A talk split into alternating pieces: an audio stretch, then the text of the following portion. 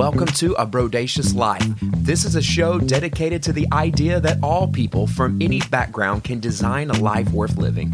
It all starts by organizing your life with the five F's faith, family, freedom, finance, and fun. We call this a Brodacious Life. Are you ready to design your best life? Your Brodacious Life? If so, then this is the show for you. What's going on, squad? This is Jonathan. Of course, we have our good friend Dr. J and Frosty Banks with us today. So this is an episode that is actually a mini bit of multiple episodes that go over about a five hour recording. We got really into it. Frosty Banks is literally like family to us. He's my, my, my, I've always called him my brother from another mother. He is just, He's been one of my best friends since 2005 when we met in culinary school. And, uh, he and I have just stuck together like glue. So the content was just too much. So we're going to break it down. We just really got into it because Thanksgiving is all about food and family and faith. And there's just so much that goes into it. So we wanted to kind of break this content down. So as you listen in, know that there's multiple parts to this conversation. No, we're not repeating the same information over and over again.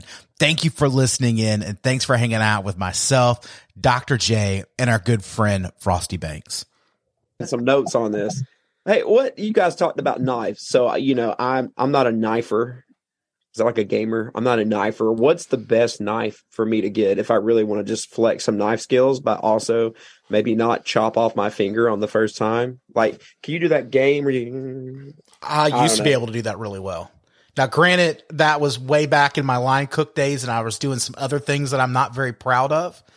But but I could do that game really well. That was a, a, nightly game at a restaurant that I worked at. That was a that was a that is a real thing and you've not had to uh, had to worry until you've really had to have that hand grabbed by somebody that you know is high on something on the line on the on the line with you and they grab your hand you slap it down you spread those fingers open as wide as you can like pop, pop, pop, pop, pop, pop, pop, pop, pop, pop, pop. shout out to Ben Truitt I'm still terrified of that guy mm-hmm. um I want to say okay it's really hard to find because you have to it's two inches that most people not understanding some people they're really good with eight inch eight inches or Giggity. 10 inches Giggity. and it also have to deal with the handle as well as the knife there are different types of knives that cost about from $10 to up to like $10,000 but it's once you feel it like for me I'm really good with eight inches and how that I'm able to grip on the handle and able to get it and it just have like the nice good stroke motion on it. Some people like the Japanese style is nice, where it's just have like it's just straight flat and go from there. oh. Yeah. Everything's You still there, Dr. J? I'm still here. Yeah. Okay. Sorry. Yeah, no, no. Uh, so for me, I think I'm kind of in the same boat. It kind of depends on you know, your style. So I have, uh, as far as my professional set, I've got three different types. So uh, I have my Wusthofs. I have a eight inch and a ten inch, and then a boning knife that I carry there. Then there is a. if those on the video, for those who are on YouTube, my son Tanner has joined me in here. Um, and then I have a Japanese or shun knife. Uh, those are my favorites. I love my shuns. Those are the ones that I, I really do most of my day to day stuff with. I really like my shuns. And then I do have two knives from a brand called Majime. They're based out of Atlanta. They are handcrafted knives, and these knives mm. are like fifteen hundred dollars a pop. They, I'm terrified to bring that thing with me because if anybody ever finds out about them, how expensive they are, I'm worried about them being stolen. So I kind of keep them at home but they are really cool. You can go to their Instagram, um, on Majime, M A J I M E knives, and they're absolutely incredible. They're really beautiful knives, mm-hmm. and uh, they're just really cool to look at. Mm-hmm. Do you have I any questions? Well, I was going to tell you about my knife. I've got it's it's uh, red plated silver, but it's uh, you get it at Target. It's called a Swiss Army knife and uh the good news about my knife is is it also has a set of pliers, a can opener, uh, a pocket knife, and it has a screwdriver, which is pretty cool. And there's one I've got that you can even pop out a pair of tweezers. So again, it's a really nice knife. and uh, I just I want to throw that out there for for all of our listeners. If- Swiss Army knife. You can Google that as well, and it will pop up. There's also you'd be surprised. One of my favorite cheap knives to get actually is like the uh if you go into your local Asian mart, they have these uh they have little different knives that they have. And it's like a wooden handle. Some of it's very stereotypical, but one of them is like a big butcher block uh like or big uh butcher uh cleaver. I really like that doing uh, vegetables with that because that big side paddle on that thing almost acts as a scoop. So I really liked it. That's technically made, I think, for using for like duck and stuff like that because it can cleave through that meat. I like chopping vegetables with it because it acts as almost like a paddle to to paddle things up and put it over to where I need them to go.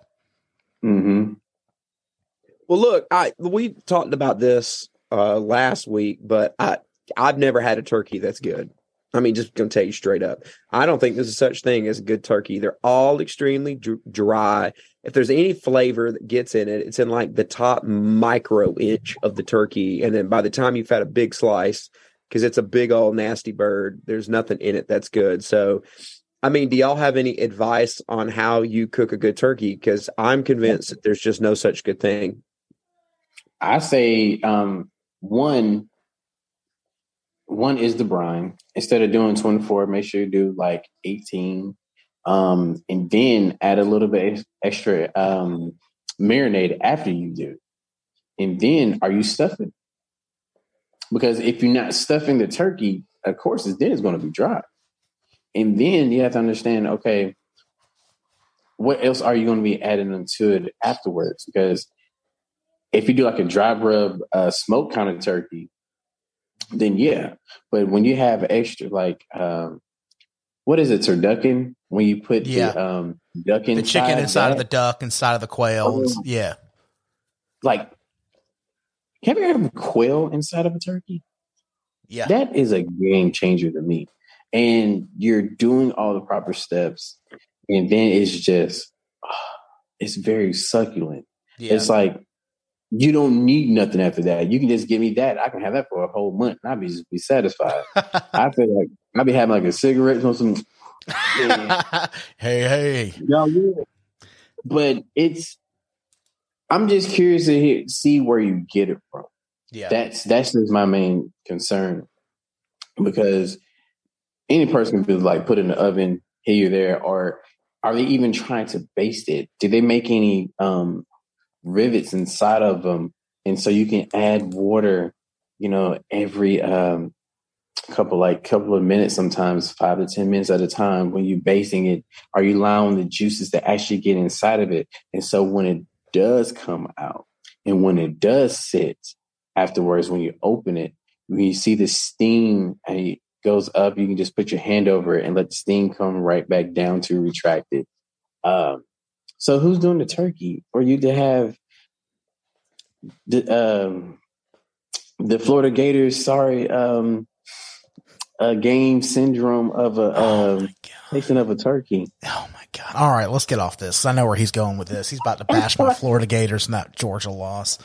So I know where it's coming. Georgia is nine and zero. I don't know why they keep on playing with this. Uh, Oh who you know defending national champs? These I'm just want to throw that in there. Treat us like Georgia trash. folks. So I think uh, turkeys to to be dry kind of comes down to a couple different things. A lot of people don't understand that turkey is naturally a low fat thing. So you actually need to add fat into that turkey. So how do you do that? So there's uh your skin that's up there on that turkey. Um, you can actually make a little slit right there across that top. Pack it full of butter. Trust me, pack it full of butter. Pack it, pack it full of butter. Put in a whole bunch of fresh herbs down in there. You'll thank me. The inside of that carcass. I'm always just cramming celery, onions, carrots. I'm constantly putting stuff in there. That's going to be my base for my sauce anyways to add more flavor to my sauce. Um, And then the next big part of that is once you bake it, you know, there's a couple different ways to do it. I like to slow cook mine just a little bit and then I might brown it at the end or vice versa. I don't normally hold one temp all the way through. Uh, I just don't see that that works. So when I'm at my lower temp, I might add a hot water bath down in the bottom. And then of course I'm kind of adding, um, the drippings. I'm kind of basting that back up on top. I might even get some bacon and especially if it's not one of my turkeys mm. that I've grown, I might slap a couple, you know, a little couple, you know, shingle it across the top. And again, that's just going to go into my gravy, uh, in, in, after I'm done making the turkey. So, and then the last part of this is, you know, I don't necessarily cook the turkey to cut out in front of everybody. I'm, I'm kind of weird in that way. I know a lot of people who do it like that and that's fine. I will normally cut it the day before, as weird as this might be to a lot of people, and I'll trim it because I'm going to let it rest. What is most important about any piece of meat is that you let it rest. The tendency is, and you see it every time in the sitcoms and everywhere you go, they grab that thing out, they put it right on the table, and the man of the house just goes right in and he saws it, and he's man of the house and he's awesome. No, you just dried out that bird. That bird has got to sit for a minimum of an hour a minimum of an hour before you touch it. Don't even look at it. Just get it out, put it over, maybe even put something over the top of it so you're not tempted to pull on a piece of skin or anything like that. Don't touch it for an hour. And the last part of that is also that you need to um, you're pulling it out probably at too late of a temperature. You're using that little thermometer thing that they started adding to turkeys to help, you know, uh, Susie homemaker at home not overcook that bird or burn the bird, I should say. There's that little thing that pops up and that's supposed to let you know when it's done. Well, that thing doesn't pop up until 175, 180, which for the turkey companies, that's perfect because they let you know that you're not going to get salmonella, that, that you have not over, you've not undercooked the bird. The problem is, is turkey's done cooking at 165. And the way the molecular, uh, the molecular structure of a turkey works or any piece of meat, the, when we're cooking, it, cooking is, is energy. Anytime we add heat, it's energy. And what that energy is doing is it's exciting all the different cells of that turkey. So it's very important that we're taking it to the right temperature and the right movement and then basically what we're wanting to do is bring that to 160 because even when it goes to 160 to 162, that stuff is still moving so much and so fast, it's going to continue to cook for another three to five degrees. So by pulling it at 162 to 160, I'm actually guaranteeing that I'm still going to have juice inside of my turkey. And then again, I pull it out the day before, I let it rest, I slice it, and then I grab all those turkey bones and I add it to those turkey necks and gizzards and the bacon trimmings and all the insides of that. I pour over into another pot and that's when I start making my gravy. That's me though. Gotcha. Have you ever had um turkey that's wrapped all over bacon? I did it one year for uh, Thanksgiving and I thought it was good. I got a lot of high fives at how awesome it was. But for the traditionalist in the family, because again, there's like 50 people there and the food's been done the same way every single time for since I was 36, you know, or 36 years ago since I was a newborn. So people didn't quite appreciate my artistic expression, if you will, as a culinary student. And, uh, I was kind of banned from doing the turkey for a while. Everybody liked it, but they didn't like change. They want it done the same way that they've always had it. I want to try um, pork belly fat stuffed inside. Turkey. Oh yeah, that'd try be that. good. I never had that, but I want to try. There's also a product out there called uh, you can find uh, smoked wagyu fat. It's you mm. know it's really it's not expensive at all. You can find it on Amazon, and yeah, use mm-hmm. smoked wagyu fat or duck fat. Add some mm. succulence to it. Lather that in there. Oh yeah. Well, uh, do you guys are y'all like in team chopped eggs in gravy or no? I find chopped eggs in my gravy to be weird. I, I, I never. You've never had that? I've no. I've seen it. It's it's always random. I don't know if it's like a Mississippi and Alabama thing, but that that actually happens here. And it is disgusting. I do not like chopped eggs. Leave my eggs for the uh the the deviled eggs. That's where the eggs belong. They don't belong in the gravy. Or egg salad. or egg salad. Never, Mm. never been into egg salad myself. Never, never found an egg salad I liked. Mm. Hey, so we focus a lot on hot foods today, which is good, but I mean, let's talk about cold food foods. I know, Jonathan, your favorite cold food is the pears with the cheese and a little bit of uh, ricotta on top of it. Uh, clearly, so Just slap blue cheese on it too while you're at it. Uh, and some ranch. But um, I'm just curious. I hope you like that snippet from our show. Again, this is going to be a multiple series, uh, basically mini episodes that go along with a greater conversation. So please feel free to reach in and there's going to be a part two to this coming up or part three, part four, part five, how many ever it's going to be to get all the content out before Thanksgiving. So please, please, please listen in. We hope that you enjoy and we're inviting you back in, of course, to listen in on a Brodacious Life. Thank you for listening to today's episode of A Brodacious Life. We hope that you will like and subscribe to this show on whatever platform that you are listening to. Sign up for our newsletter at abrodaciouslife.com and follow us on Instagram. More importantly, we hope that you spend your day with faith, family, freedom, finance, and fun and live brodaciously.